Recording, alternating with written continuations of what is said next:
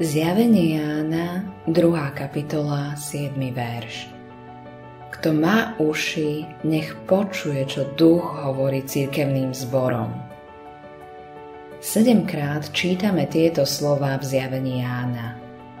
Opakujú sa v každom liste církevnému zboru. Sedem listov to je reč Ducha Svetého všetkým spoločenstvám vo všetkých časoch. Všetko, čo je zapísané, týka sa aj nás dnes.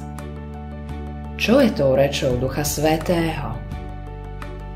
Všimnime si, že stále je to reč Božieho Syna.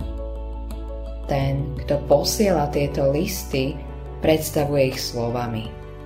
Toto hovorí ten – Reč Božieho Syna nie je iná ako reč Ducha Božieho.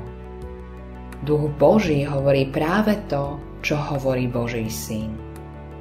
O Duchu Svetom Pán Ježiš povedal Z môjho vezme a bude zvestovať vám. Evangelium podľa Jána, 16. kapitola, 14. verš.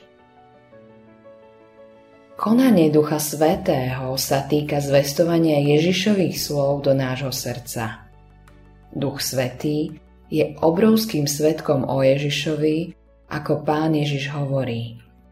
Keď však príde radca, ktorého vám ja pošlem od Otca, bude svedčiť o mne. Je nebezpečné pozerať sa na Božie slovo ako na jednu vec a na reč Ducha Svetého ako na niečo iné – Reč ducha poznáme podľa toho, že nám zjavuje pána Ježiša a stavia nás tvárov v tvár pred Neho. Cieľom konania Ducha Svetého je osláviť pána Ježiša. Tam, kde sa hovorí o Duchu Svetom tak, že pán Ježiš je v pozadí, tam niečo nie je v poriadku. Tam nie je konajúci Duch Svetý. Naopak, Všetko, čo ťa ťaha k pánovi Ježišovi a približuje ťa k nemu, to je dielo Ducha Svetého. Autorom tohto zamyslenia je Eivin Andersen.